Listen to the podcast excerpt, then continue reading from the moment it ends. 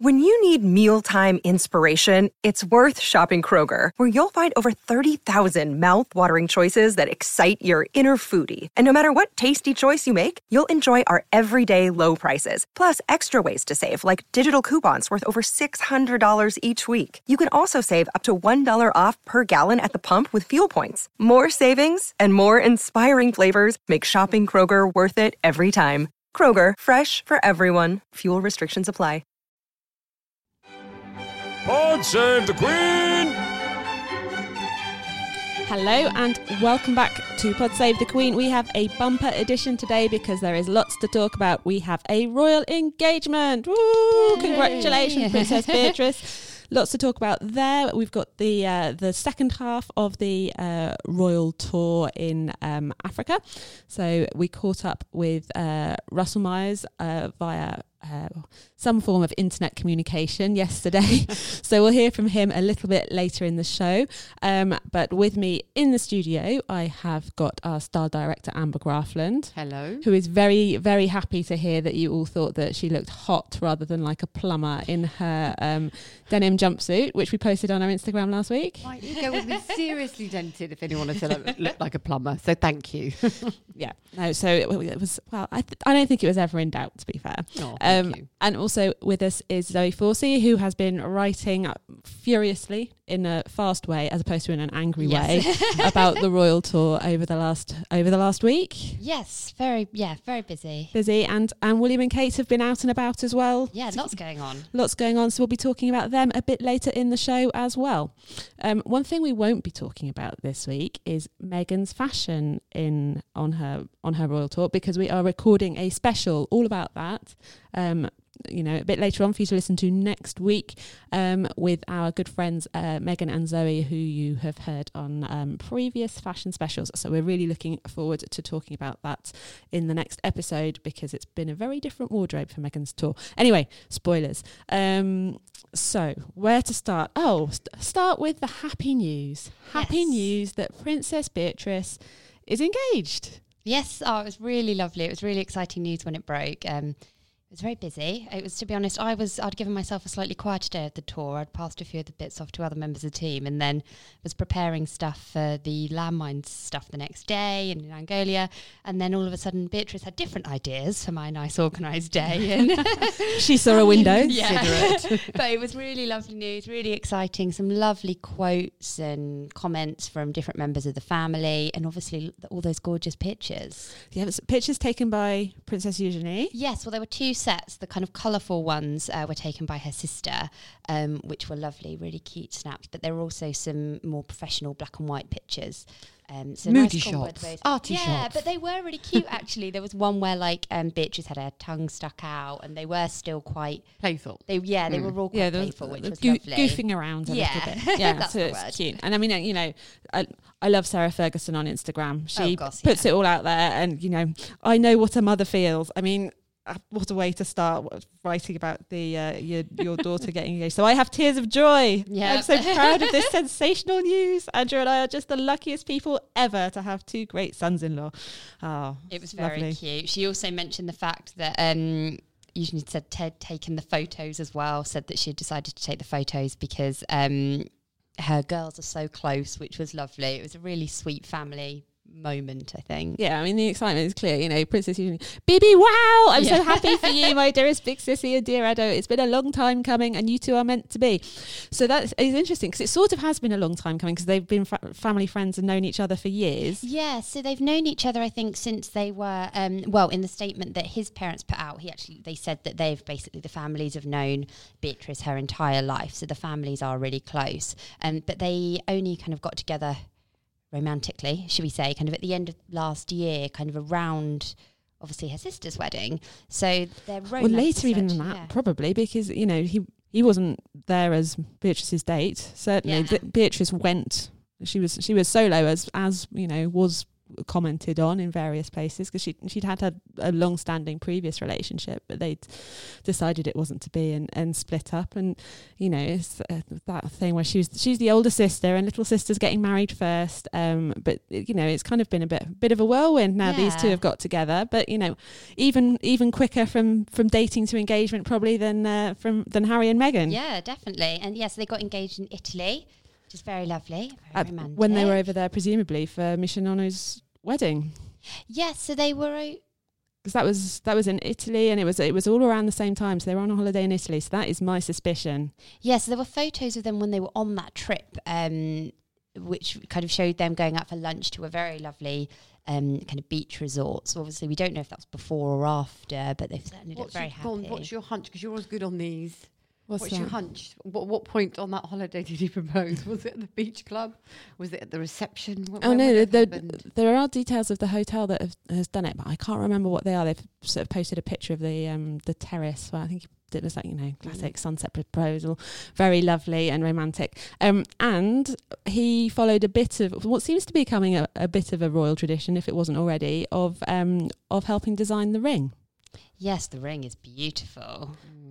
I was saying I think it's my favourite of the of the royal ones coming in, which I know is a statement because there are some pretty. So why do you like? I like it because of the simplicity. Actually, it's kind of it's it's, it's all in that stone, and it's about the setting. Mm. And I like the fact that it's quite simple. yeah, Well, I mean, it's got a lot of diamonds in it. You've got one massive diamond at the top, and then normal amount of diamonds. and then you've got then you. I mean, it's it's- so. It, um, Shaun Leane, the jeweler, describes it as a fusion of Victorian and Art Deco designs, and I mean, I agree, it is absolutely beautiful. But you know, so there is the massive centerpiece stone, and then um, some quite interestingly shaped stones um, coming immediately down it, which I think gives it that sort of Art Deco feel. And then it looks like it's diamonds all the way around, to be quite frank. So I mean, goodness knows how much how much lolly that cost, but um, it is it is a very very beautiful thing. I mean, you know, you're you're a fan of Shaun Leane. I mean, I, I I'm a big I'd never fan. heard of him. Meghan is actually a big fan of Shaun Leane as well. She has a few of his pieces. So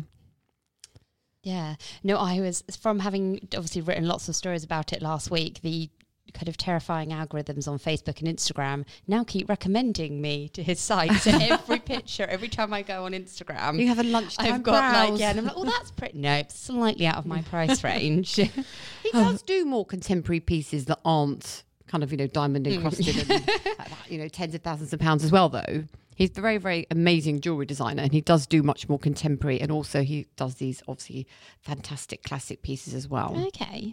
So I mean, we don't know exactly how much input Edoardo had and whether it was how much Shaun Leane had, but obviously it's they. But the two of them together have come up with something very beautiful. And um, there was something that was in the um, the comment on Instagram that um, the jeweler put when posting a, the pictures of the ring from various different angles, which if you haven't seen already, you should actually check out because you can see quite how how massive and beautiful it is.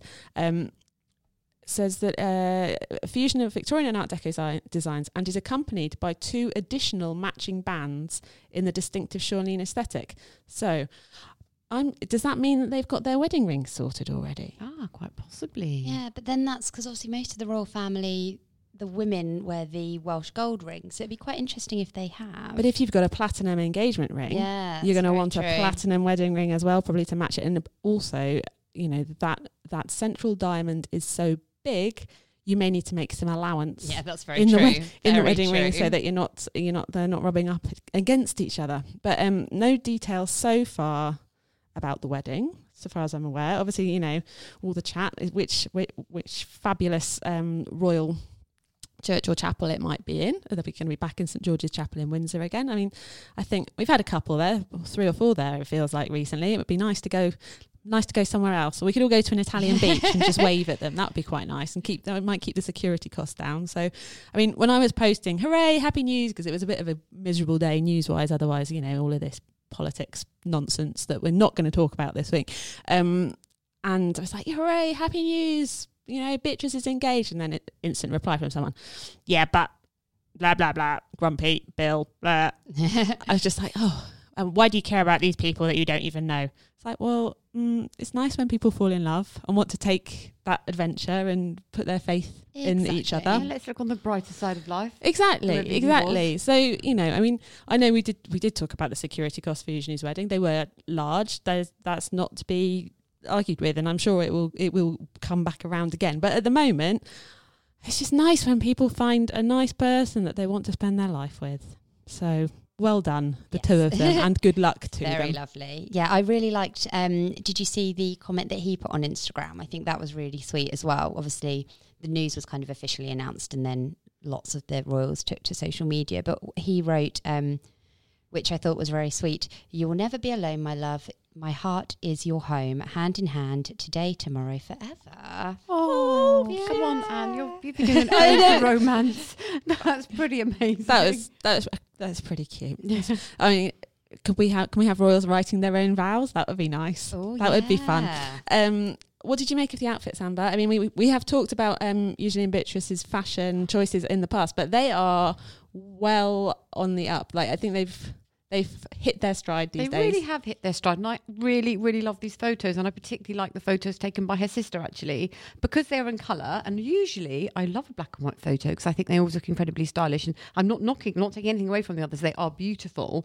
But I, I love the colour. She's chosen that beautiful floral Zimmermann dress, and I think you, you need to see the colours of that, the beautiful greens and the pinks going through it. So really, it, she just looks so happy. The colours work, and that's a brilliant piece of photography by sister there. Yeah. Kate's got a rival in the photography stage. Yeah, I think she has. Mm.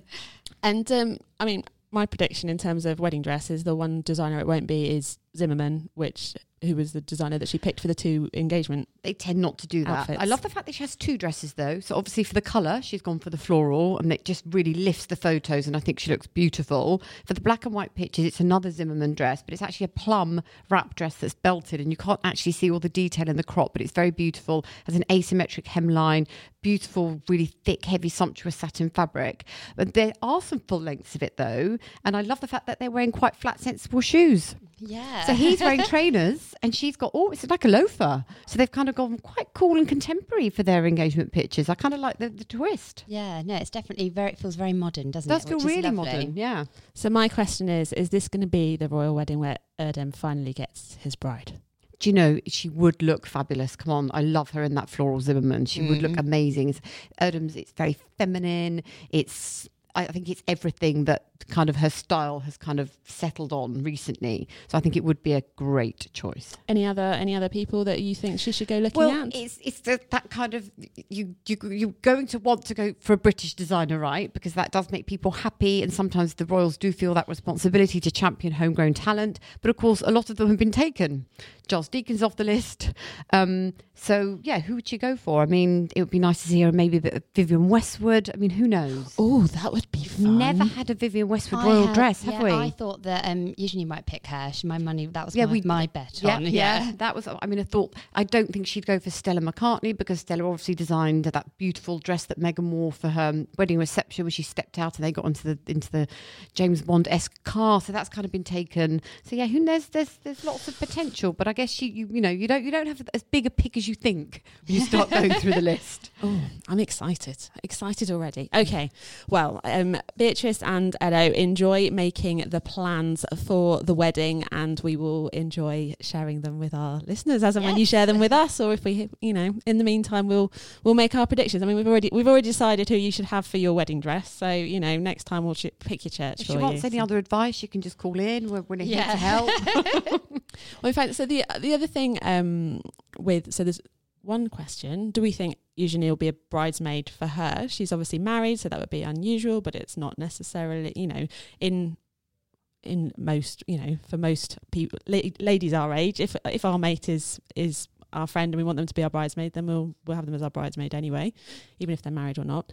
And then the other thing that is interesting, and you know, Meghan as a divor- divorcee and mixed race joining the royal family, being kind of modern and different. Beatrice is going to be a stepmom. So it's going to be a blended Yes. family, which Mhm. is, you know, a blended family, as that seems to be the term that people use, and and um, that is that is different. Yeah, so Edo is uh, dad to little Wolfie, um, who is uh, he had with his previous girlfriend. Um, so yeah, that's a kind of a new a new part for the royal family. Obviously, Camilla is stepmom to Harry and William, but she came to the role when she was much older and also had children of her own, which I think makes a huge difference. And Charles and Camilla haven't had children together yes, because their relationship obviously was was um, you know at a very different point in their lives.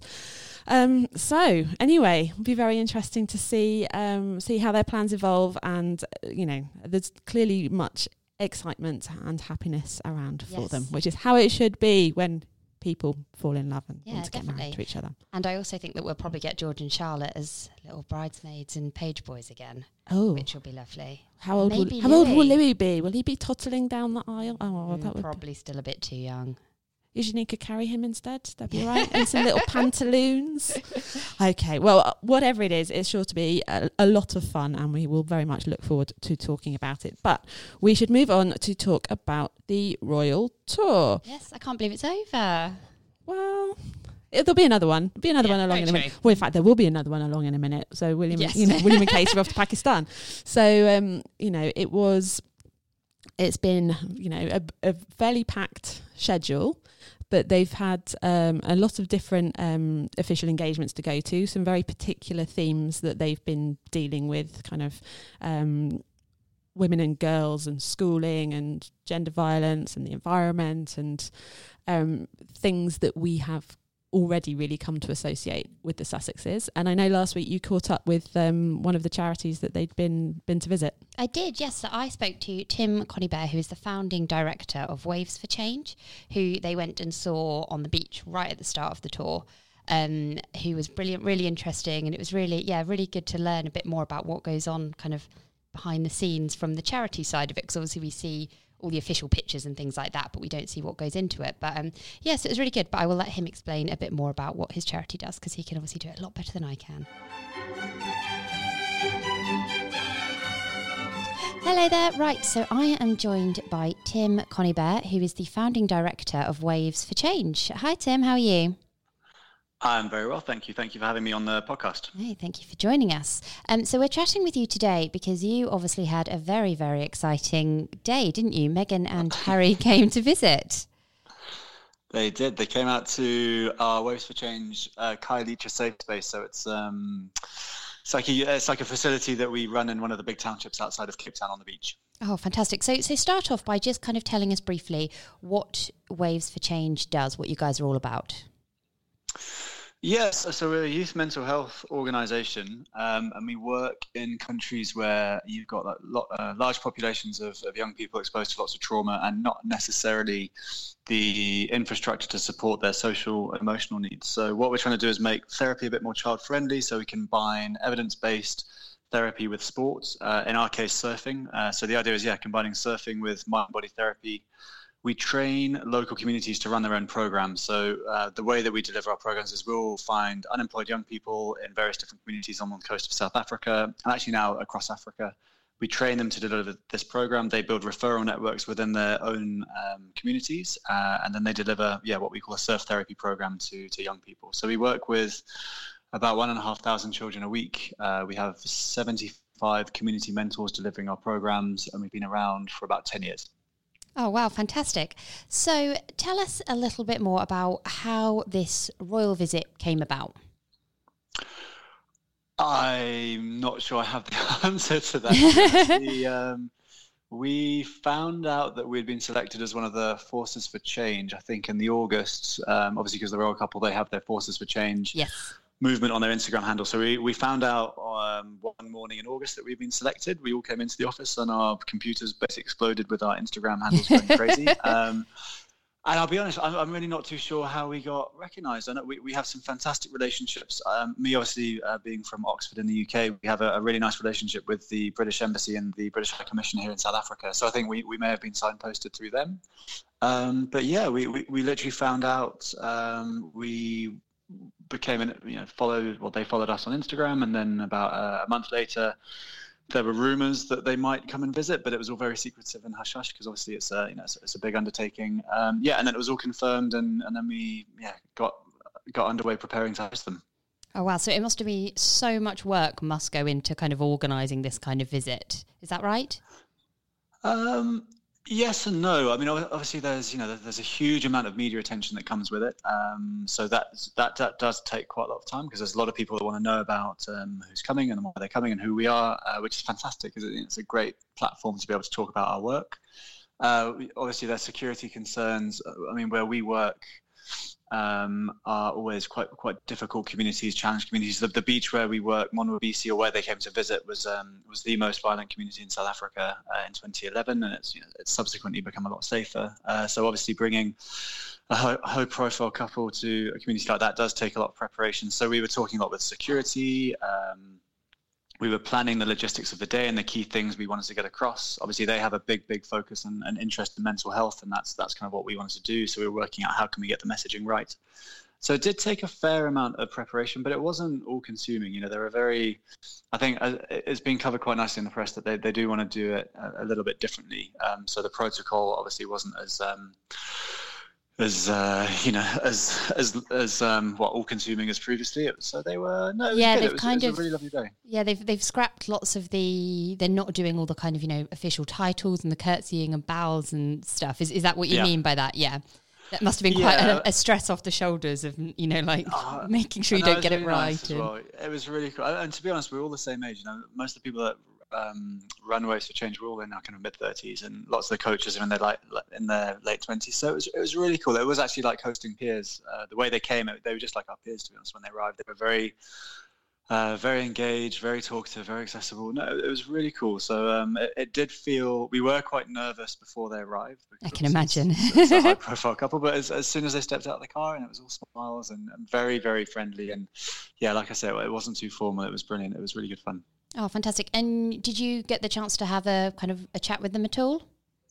Yeah, we had a good chat. I mean, they were with us for an hour and a half. Um, we uh, we had like a five or ten minute conversation just around the founding of Waves of Change. Um, so they joined myself and Apish Tshetsha, who's, who's the co-founder. Uh, then yeah, they, they spent a good forty five minutes talking with our coaches, going around the safe one of the safe space facilities that we we have. Um, they spent another 40 minutes with our coaches, actually going through what we call the power hand. It's a breathing activity that helps you focus on your strengths and uh, moderate your stress load. So they they actually practiced the lesson. They explored, you know, what the coaches do, why they teach it, what are the, some of the you know success stories they've had. No, they were very engaged. It, it was brilliant. Actually, we had lots and lots of engagement with them. It was, it was cool. Oh, fantastic! And are there were there any parts they seemed particularly interested in, or a bit of everything?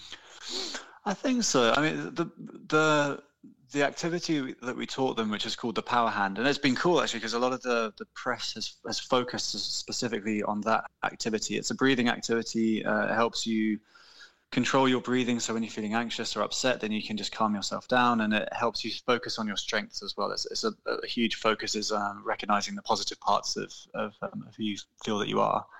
So they did that um, exercise with our coaches. We actually gave them the lesson plan to take away with them and to take with them on their tour. So hopefully, as they Oh, travel around the world, they might actually do that with some of the other young people they encounter. Oh, that's incredible! and- what a good idea! And then yeah, it was it was good, and they enjoyed it. Um, they they asked a lot of questions, um, and I think they're obviously very keen to promote the idea of mental health. The fact that yes, all the communities that they go to around the world, and, and all of us are, you know, we, face different challenges, but intrinsically we're all the same. That our bodies function the same way, and when when something unpleasant happens, we all respond in, in fairly similar uh, ways, you know. So activities like the Power Hand, they do work um, across all demographics and, and cultures. Um, so yeah, it was. I think they're quite engaged by that. Hopefully, they do take it on and they and they practice it. I definitely say if you're listening to the podcast, go onto our go onto our social media handle, our Instagram handle. There's an example of the Power Hand that you can share with your friends. Um, yeah, I think for me that was the highlight was uh, was seeing them engage with that. Oh, fantastic. Um, yeah, that was going to be my next question, actually, what the highlight of the day was, but you've answered that one. Um, so, so tell us a little bit more about how the organisation was set up. Yeah, so it was. Um, we're a non-profit organisation based in South Africa. We work uh, nowadays. We work across South Africa and globally. We have a, a global program that helps other organisations, um, you know, run surf therapy programs. Uh, how we were set up, essentially by accident. So I, I moved across to Cape Town from uh, Oxford in 2007, and I actually came across to Cape Town because I wanted to, to get into winemaking. Um, one of the first things you, that you, know, you, will see when you come to South Africa uh, as a tourist is that the country is still uh, very divided, and certain communities and, and, cultures have access to facilities that others don't. So one of the things I wanted to do when I came was was to take kids surfing. You know, when, when I was at the beach, I'd noticed that there weren't many um, children of color in the water. So I said, well, you know, I can I can do something. So I I started a small surf club. We used to go into the um, a township called Masiphumelele on the weekends, pick kids up, we'd go surfing, uh, and then um, yeah, a few things happened. You know, a friend of mine did a PhD on the program and wanted to explore why was it that these kids would wait on the side of the road for me for hours on end just to come surfing, and we found that they were just looking for someone to talk to, an opportunity to be heard and to be listened to, and to connect with people that care about them, because uh, they were going through an enormous amount of trauma. So we we actually mapped the amount of trauma that young people here are exposed to. We found it's anything between about eight and fifteen events annually, whereas in the UK it's about four in a lifetime. So these these kids are going through the same amount of trauma, you know, that we would experience in a lifetime, just in in the space of a few months. Uh, and, and what that's doing is it's changing the way that their brains develop uh, and the way that they express themselves and in surfing and at the beach they found an opportunity to have a conversation with someone they felt that they connect with people uh, become part of a community that cared about them a sense they could belong somewhere uh, and that was really helping. It was it was very very basic therapy for them. Uh, and the surfing component uh, boosted their confidence. It made them feel amazing. So we thought you know how do we take this research and operationalize it? How do we turn it into an organization? So um, we were very lucky. We got some support from Vimto, which is you know the, the UK soft drink Vimto. They got behind us. An organisation called the Laureus Sport for Good Foundation got behind us, um, and a host of others. And we developed what is now a one-year surf therapy course that we run all across the coast of South Africa, um, Liberia, Somalia, Ghana with partners. Uh, children get referred into this course. It's run by local mentors that we we train and we employ, and the government of South Africa actually helps us employ these mentors because there's a huge uh, youth unemployment um, challenge here. Yeah, and, and that's basically what's happened is we, we slowly started connecting more communities on the coast of South Africa to the beach. We do that by training the, the mentors in the community to run the program. The program is now like an, an evidence evidence based one year course. Um, and it's all based around helping young people connect with caring adults, um, master behaviors and activities that they can use to cope with stress, uh, and then connecting them to new opportunities once they've completed their course. A lot of these kids go on to be you know, lifesavers and nippers and um, and various other things. So it's, oh, fantastic! Um, it's been yeah, it's been really really good. Uh, yeah, it's been it's been fascinating to be honest. It's um it's not what I thought I'd be doing, but uh, yeah, quite uh, different yeah. to wine, but still you know obviously yeah. much much better. I think.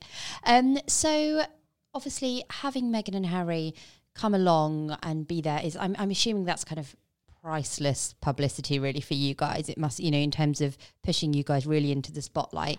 How's how's that been? It's i imagine social media is you know, a bit um, crazy again Yeah, the, so our, our social media's gone nuts. Um, our Instagram has, has kind of exploded, uh, and that that's been really cool because we've actually put the Power Hand activity on our Instagram. So now people are starting to share that around the world. So you know these little things that we've tried and tested in South Africa is amazing. They're now being shared, which is great because that, that's essentially what we want to do. Like we want to connect more people to know, the power of some really simple activities to help them feel good. So, you know, that's been great. We've seen a big engagement with um, with our social media, but also the content. You know, the things that we teach, what we taught the royal couple, other people are now starting to share with their friends. Uh, we've had quite a few people now donate, which is great. So um, people becoming mo- monthly supporters. So you know, for us to provide the service, you know, we're working with uh, communities who live on the poverty line. So this isn't a service that they can afford to pay for. So we do raise money so we can offer the service for free uh, we've got quite a few people becoming monthly donors and sponsoring, you know, a kid to come to a surf therapy course for a year. So that's been really encouraging. And if, if people are listening to this and want to donate, again, just go on our Instagram handle and the donation buttons there. Um, and yeah, and then opportunities like this just to show our work. It's been it's been really cool. Um, yeah. Fantastic, perfect. Um, so if what is your Instagram handle again, just in case anyone wants to find out some more about what you guys do? Uh, just at Waves for Change. So if you go onto Instagram, Facebook, the internet, and just type in Waves for Change, will come up. Um, yeah, Instagram, Facebook. Our website is, is is very active and it's got lots of information on it as well. But the yeah, the, the best place to go is always our Instagram feed. Fantastic, brilliant. And we will pop a link to that in the notes in case anyone wants to have a look. Well, Tim, thank you very much for joining us. I understand it's been a very busy few days for you, uh, but we really appreciate having you having you on. Great. Thanks very much for um, catching up uh, with with the with the news from South Africa. That was great, and I um, I caught up with the other side of things, and I caught up with Russell yesterday, um, who filled us in on what has been happening since. Hello, Russell. Down in Johannesburg, we're talking over the internet again. Hopefully, the line will be a little bit kinder to us than it was last week. But how how are you? How have you been? What's been going on? I'm not. I'm not too bad. I'm not too bad. Uh, we've just finished. We've finished the tour. We are done. It's been, oh gosh, two weeks or two weeks since we left, and then we had a delay, and then ten days of actual tour. But it's felt like you know, God, ten weeks at times. There's been a lot of engagements. There's been a lot of things to talk about. There's been some great moments. Obviously, this slight controversy, which we thought we were going to get away with until last night, which we'll get onto a bit later. But it has been jam packed as these tours always are. We've seen some spectacular places. The welcomes we've had have been amazing. And I think overall, it's been a very, very successful tour for Harry and Meghan. There's been a lot of talking points. So it's just a matter of where do you want to start? I mean, there's so much to talk about. There absolutely is. We're not going to talk about Cape Town because we did that last week. So if, mm. if this is your first time listening to Pod Save the Queen, then listen to last week's episode first, and then come and come and catch up with us. Um, because last time um, when we spoke, uh, Harry was heading off on his travels on his own. Meghan was staying behind with with Archie. Um, and you were you were following him on part of his travels as well. So, I mean, I guess tell, let, us talk about Angola because that was obviously um, um, yeah we were expecting it to be a big um, sort of a big, a really big photo moment and quite emotional as well. I mean, I think more than the um, more than the pictures of Harry in the in the kind of landmine dealing with kit, which we had because he has worn that kit before, albeit in a different country. It was the picture of him um, sitting by the tree that was planted for his mum that I actually found quite poignant. Yeah, I think th- there is a distinction to be made about those two pictures because I think he, they were taken in 2013, which doesn't really seem that long ago. But he's 35 now, and so he was 29 when that was taken. But he, the the difference in his physical appearance, he looked like a boy then, and he looks like you know a fully fledged. Well, he is a fully fledged man now, and I think that's it, it, it, the sort of optics on that are quite different. Um, that was definitely I, I, mean it lived up to expectation. It was going to be my highlight even before we'd gone on the trip when i knew he was doing that and it didn't disappoint. It was very very poignant. Um, i was the the pool reporter so i was up close and personal with harry. We actually got to um, you know sit in on an interview with it when he was speaking to the bbc as part of the pool system and he spoke about how emotional you know he used that exact language how emotional it was to be back at the place where 22 years before his mother had walked down this um, this area that was a minefield at the time to bring attention to the scourge of landmines in Angola. And this place that she'd walked down, the very same spot, is now a tarmacked road with a school and a college and apartments. But there was a tree that was in some of the, those iconic pictures that we've spoken about, uh, 1997 yeah, it's still there today, and it's got this sort of little walkway with a couple of benches either side, and it was kind of a bizarre uh, moment, really, because sort of Harry was being shown around by one of the Halo representatives, the Landmine Charity, and then he walked up the road solo, and then went and had this sort of mini moment on his own, but.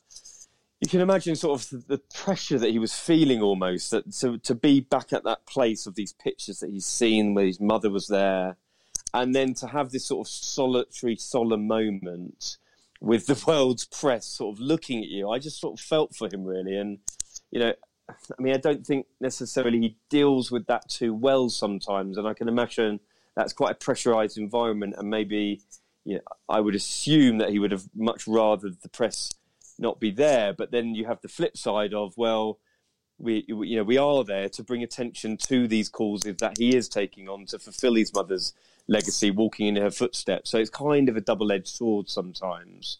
But then he spoke very eloquently, um, and he's made some great speeches along the way of this this tour, as has Meghan, which we'll come on to. But certainly that moment was my highlight. I think there's you know the the undeniable. Um, you know, to, to, capture those two images are, are truly historic, and it and it and it was um, you know, it was quite um, quite a, a, sight to witness. Really, I, I wasn't in Dirico when he put all the um, protective gear and detonated a landmine himself. I was actually in Huambo, where where that street is, where where Princess Diana was. So um, I mean that that the Angola part of the trip was was was fantastic. Actually, we had a we had a fantastic welcome. He went and opened um, an orthopedic hospital that he they've named after his late mother. Um, you know, there's a lot of it's a it's an incredibly poor country, but when he came to town, it was like a, a, rock star's welcome. A lot of the places we went to, but um, yeah, it was a it was a big privilege to have been able to witness it. To be honest. And did you get a real sense from um, the you know the people at Halo Trust or the other people working on the on the project that actually they really felt that Harry's presence did make a difference and that it it it does have that impact that that they're hoping for to to turn the eyes of the world back on what they're trying to achieve. Yes, certainly. I mean, you know, the Halo Trust and MAG is, is um, another one of the big charities working across the world. Uh, I spoke to a lot of, their representatives in the country, and they. You know, they, they, they really couldn't put into words how much this did mean. I mean, the attention back in 1997 when uh, Diana put it on the map, and now you've got Harry taking up the mantle. I mean, you can't underestimate how much this will do to raise the profile, to actually get funding in. I mean, because it's all self-funded these charities, and to actually put pressure on the governments to try and rid the world of landmines. I think there's in excess of 100 million pounds a year that they need to raise in order to keep up with the, the work that needs to be done. So it's all about you know um, putting pressure on on the governments to to actually give that money um, to, to, to, try and carry on with the work that they're doing. Uh, I, I, mean, I, I, did definitely get a sense that uh, the people loved having him there. He's certainly very, very passionate about the, the work that his mother was doing. I mean, it was very poignant when he was saying that if she were alive today, he's no doubt that she would have succeeded in in finishing the job and and but the you know the job isn't finished it's far from finished uh, certainly halo are in, in, something like 34 countries i think mag working in around, around the sort of same number so there's definitely a lot more, more, work to be done. You know, he's a young man, and I'm sure that, that he's going to be taking on this as one of the thought, sort of themes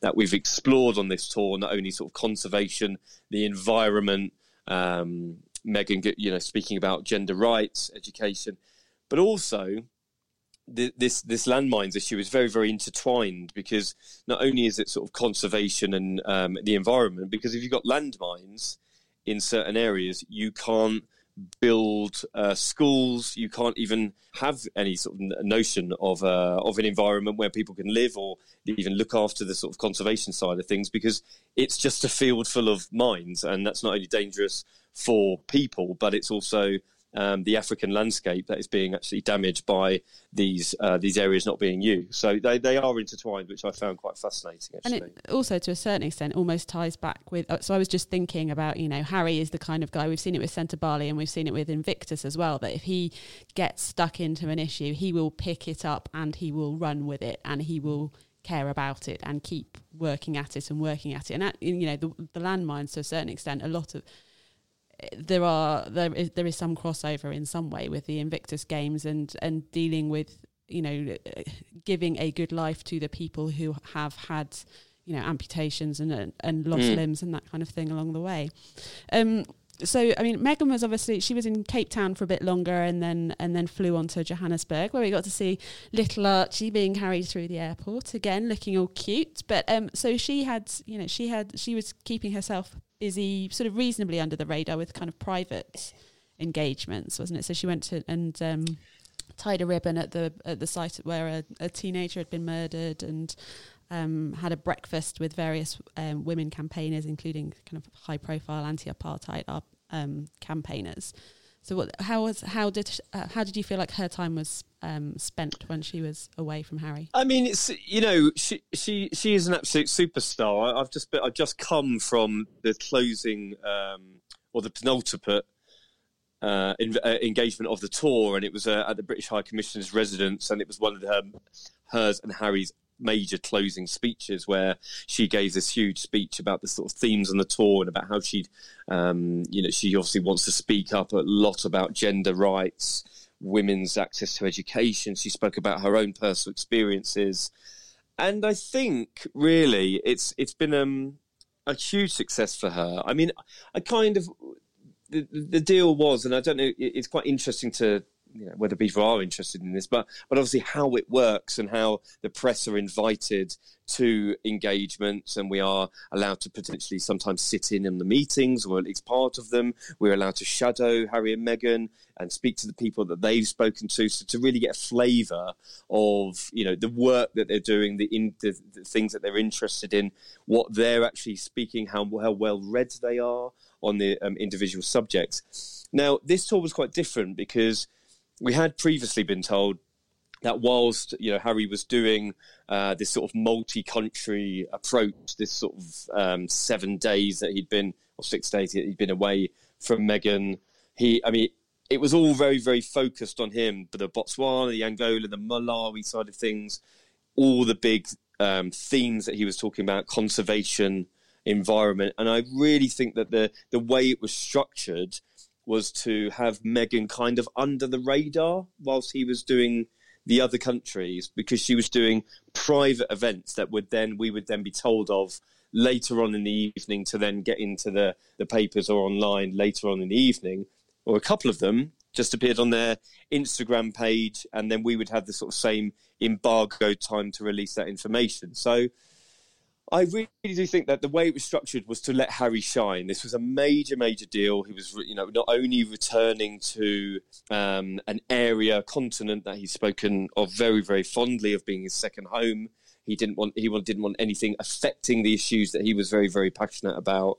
Obviously, ha- uh, Meghan had spoken very eloquently right at the start of the tour about uh, female violence and the issues that are huge here in South Africa. And then when Harry went off, it was really about him, you know, being able to express himself in a way to allow those themes to really come to the fore. So you've got like conservation, the environment, the thing that he did with National Geographic, obviously the the hugely significant part of him going to Angola um, with the landmines. So you know, nothing was left to chance because you know because Meghan's such a superstar. If she went and did something that we all the press were invited to. I think there was a danger of it being overshadow overshadowing Harry's themes on that particular day. So there was a reason why it's been managed like that. I don't think that will happen normally. Um, you know, in other parts, it certainly didn't happen in Australia. They did a lot of engagements together, but it was just the way that this tour was tailored because of obviously they had Archie, mm. and he was too young, as we'd mentioned last week, to, to fly on the plane. So, uh, uh, you know, speaking to some of the correspondents that I've been with for the past couple of weeks, who have done dozens of tours, some for you know 10, 20, 30 years, they did feel that you know at times it was a little bit disjointed because you had this uh, multi-country approach to the tour. Like everyone was kind of split up. Some people went on a charter plane with Harry. Some people stayed in Johannesburg to, and well, Cape Town and Johannesburg to watch, stay with Meghan, see what she would get up to. And you know, obviously, as myself and uh, and Ian, Ian Vogler, a good friend of the podcast, we sort of hedged our bets to say, well, what were the most interesting things? And I think I think we got it about right, to be honest, because we did the major deal in Cape Town, and and then obviously Angola was a was a huge huge moment in this tour, and and probably I would say you know, just pipped it for me um, alongside Meghan speaking about, you know, female violence and, and gender based violence as well, because that's not only a massive issue here, I think those comments have reverberated around the world and we may see her tackling these issues. I mean, wouldn't it be great if we saw her come back to the UK and take on the mantle of domestic violence in the UK? I think, I think that would be really, really powerful to move it on. So, you know, let's watch this space and see what she, she gets up to. Um, and they they did always um, seem really happy when they were reunited, even when it was just via Skype in uh, in Malawi. So you know that was quite a nice moment. And then at today's events, seeing the pictures, there's kind of you know they're all still holding hands and hanging out. And it's and um, Meghan had said earlier that she you know she'd been missing Harry and.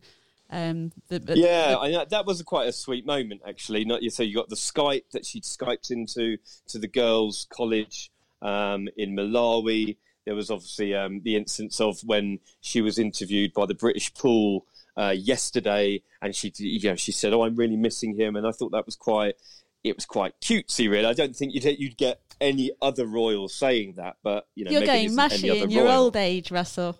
I know. Well, I thi- well, let's let's flip it on its head because I was about to say, I think they had put on a brave face of things because potentially they knew the bombshell that they were about to drop, and the big elephant in the room over the last 24 hours has been this unprecedented statement that was put out last night on Tuesday evening that um, that emerged that, that Harry and Meghan are suing a British newspaper uh, over the publication of a private letter that Meghan had written to her father, Thomas Markle. So I imagine most people listening to this podcast will be aware of those contents and aware of the situation between Thomas and Meghan, um, and you know the fallout of their relationship, the cataclysmic uh, actions that Thomas had done when he sold pictures to a paparazzi, their sort of toing and froing of you know not speaking, Thomas doing interviews with British newspapers and British broadcasters,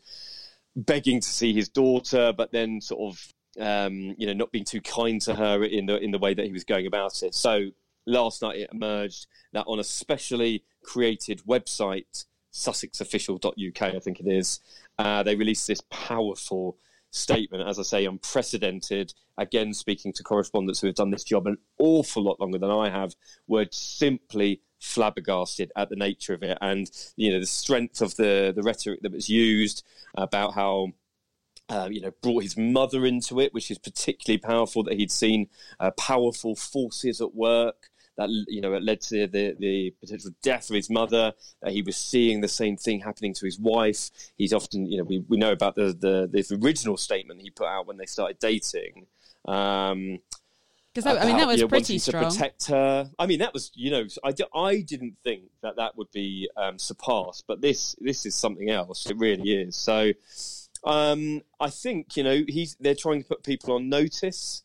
Um, I didn't necessarily agree with some of the the language of, of it. It's certainly talking about the way the double standards of the press. They they've talked about a specific press pack um, you know, and, and, and we've got to work with that. I think that the tour has been a great success. There's it's un, the, the undeniable fact is that they have not had a great time of it of late. They've been accused of huge, uh, massive hypocrisy, flying um, four private jets in 11 days, total of six in you know a couple of months. Um, and then speaking about green issues, climate change, that sort of thing. However, you know, the, the, the, the, the tide of public opinion had shifted from the you know the, the big welcoming that they'd had after well pre and post wedding. Then when they get accused of all this, it was the, the, the, the sort of wheels are falling off a little bit. Then they come here on tour.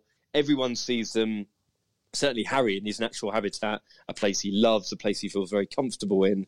Meghan talking, yeah, she's so polished. I mean, I cannot underestimate that. You can't underestimate how good she is, and you see her up close, and you see her deliver a speech.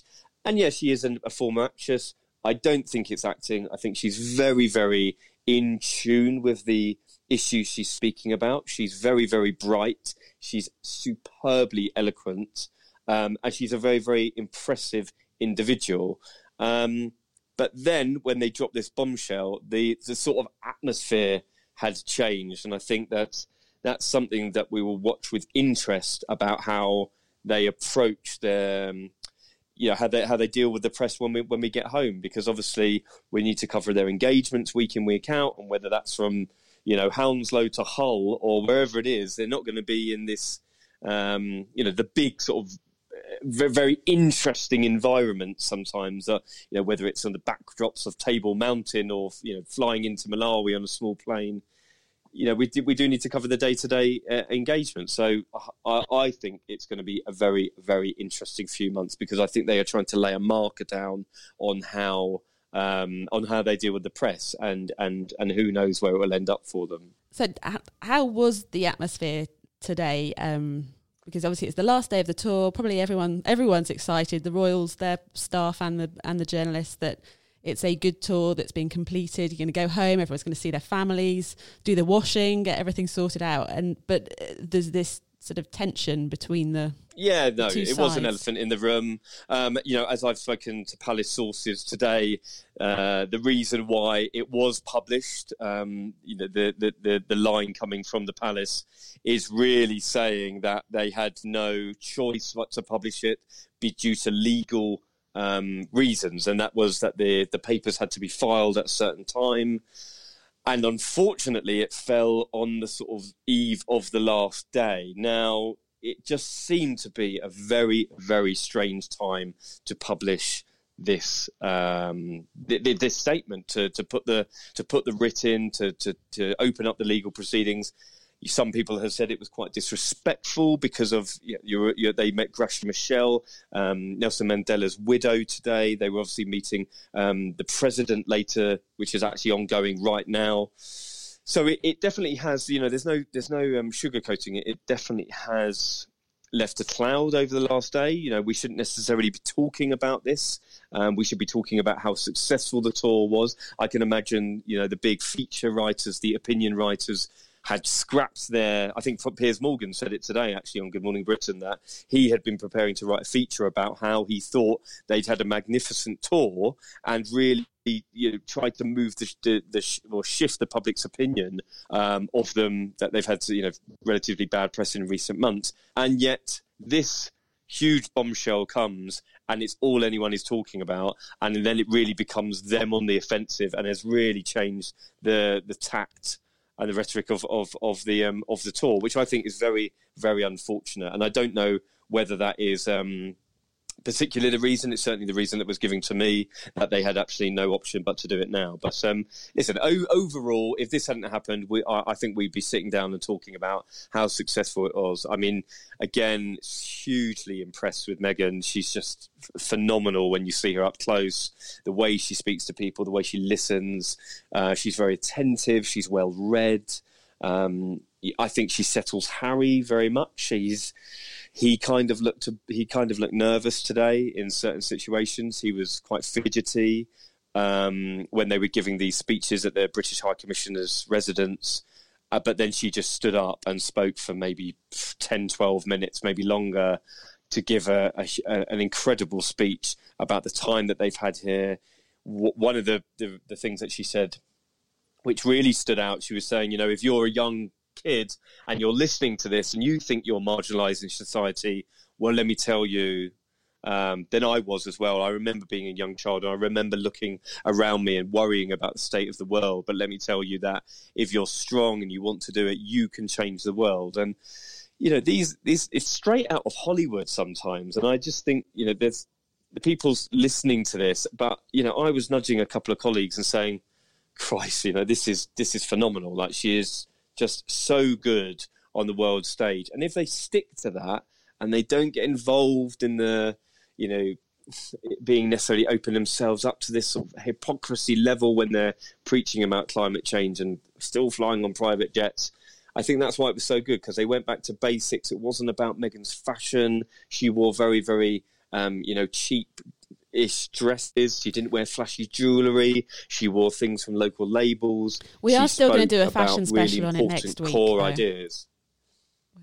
We, Well, I mean, you know, it, but that was it was really key to it because I think you know I'll leave it to you you guys to discuss. But by wearing a sixty nine pound dress for the opening of the tour.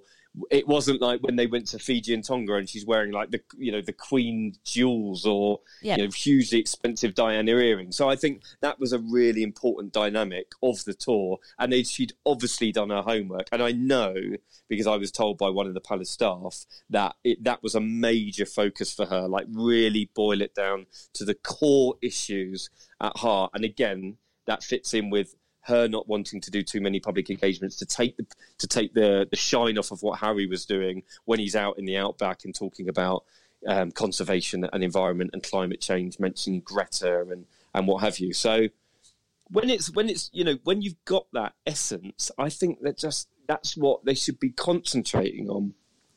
But again, they just need to find this balance of whether they want to be full time royals or celebrities or where is that balance and how are they going to manage it? And I don't think they have found the right way to do it as yet. However, they're still in the the infancy, you know, the embryonic stage of their royal life, and maybe sometimes they get a bit of a hard time. But again, maybe they try and do a bit too much before they can, you know, run, and and and and that comes down to taking advice. They've obviously got a new team around them. They're forming this Sussex Royal Foundation, which is going to be a major player. Um, but again, that might cause problems if they try and try and do too much in America, whilst taking on this Commonwealth role, whilst actually having a duty to the British taxpayer. So the you know they're two young people who've got an awful lot on their plate, and so and and, And a small I baby to bring up as well.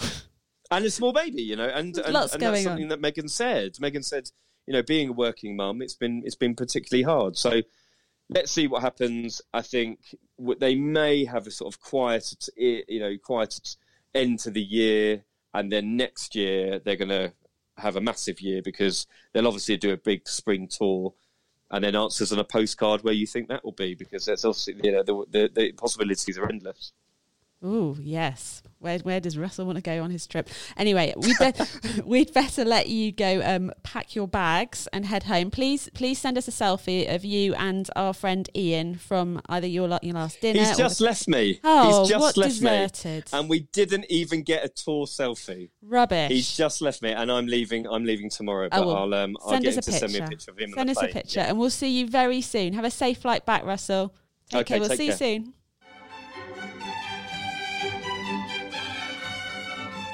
So, tour is over. Yep. Ended in a slightly unexpected fashion, really, with the um, with Harry's statement. But what you know, you've been you've been covering it throughout the whole sort of ten days of the of the event. What's been your um, what will be your kind of big takeaway um, moments from it? I still, I know I said this last week and I said it would take some topping and I don't think it quite did, but still the moment with Archie, I absolutely love those new videos of him.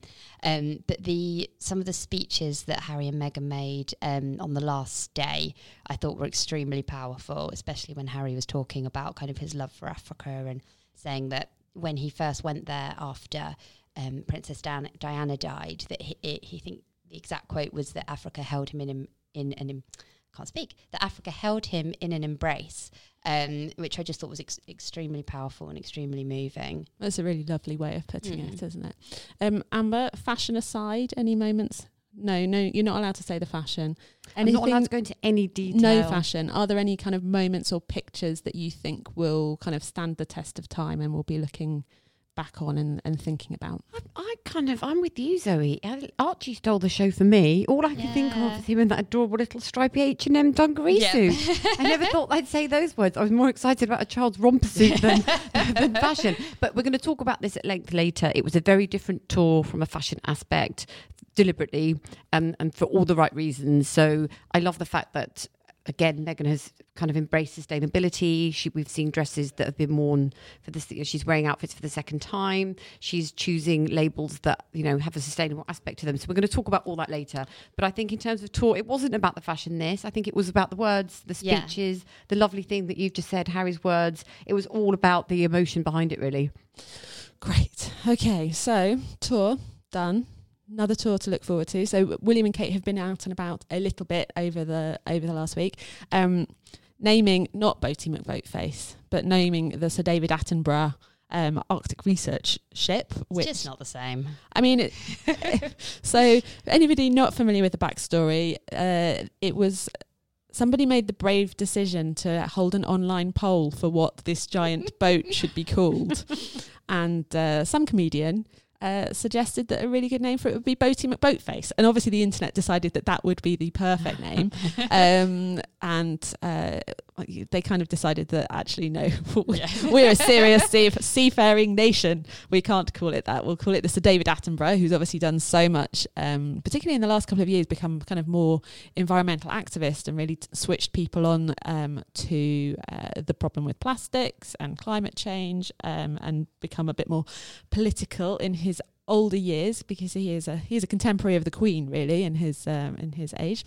Um, but yeah, so the the ship is named after him, but it has a little exploring auto sub situation, which is called Boaty McBoatface, which I mean, it should probably be called Subby McSubface, but there yeah, go. that's true. um, so there's some, you know, there's some cute pictures of, of Kate hanging out with the kids and, and inspecting it. And um, I must actually give a shout out for a friend of the podcast, Big Rich Innes, who um, came on to talk about uh, what it would be like for Harry becoming a dad for the first for the first time um, when we when we got to see it. You know, when Archie arrived a few months ago. So, um, yeah, Big Ri- he's Big Rich Innes on Twitter. He said, "Ever noticed Bo- Boaty McBoatface, aka the Sir David Attenborough, looks exactly like Hulk Hogan?" Yeah, I did see that. Well, I saw his tweet and it completely threw me. It's very. I mean, it's yeah. it is it is perfect. Once you've once you've seen it, you can't unsee it. And it's just the uh, it's just that. And I mean, Kate, look, they look like they had a, a grand old time. William and Kate like giggling away with um, David Attenborough, and uh, she looked quite delighted to be smacking the big button to really you know release the Yep. champagne. to name it. um, and also, I mean, it's it's classic. That is one of the, out- those outfits. I see. It's like, nope, I know that one. New Zealand, Yep. straight away. McQueen, McQueen coat, classic. Brought it back, and um, she's worn it several, you know, several times. Which why wouldn't you? yeah, It's it's gorgeous. Yeah, fab. beautiful. it's really nice. Although it does remind me that I probably need to go get a new winter coat be- for this year, but it's probably not going to be McQueen. I don't Yeah. think. I'll leave that to Kate. Um, so they're going to Pakistan coming up, and uh, they had a, an engagement ye- yesterday. God, all the days are blurring into one. yes, I think it was yesterday, meeting the Aga Khan, and I love this outfit.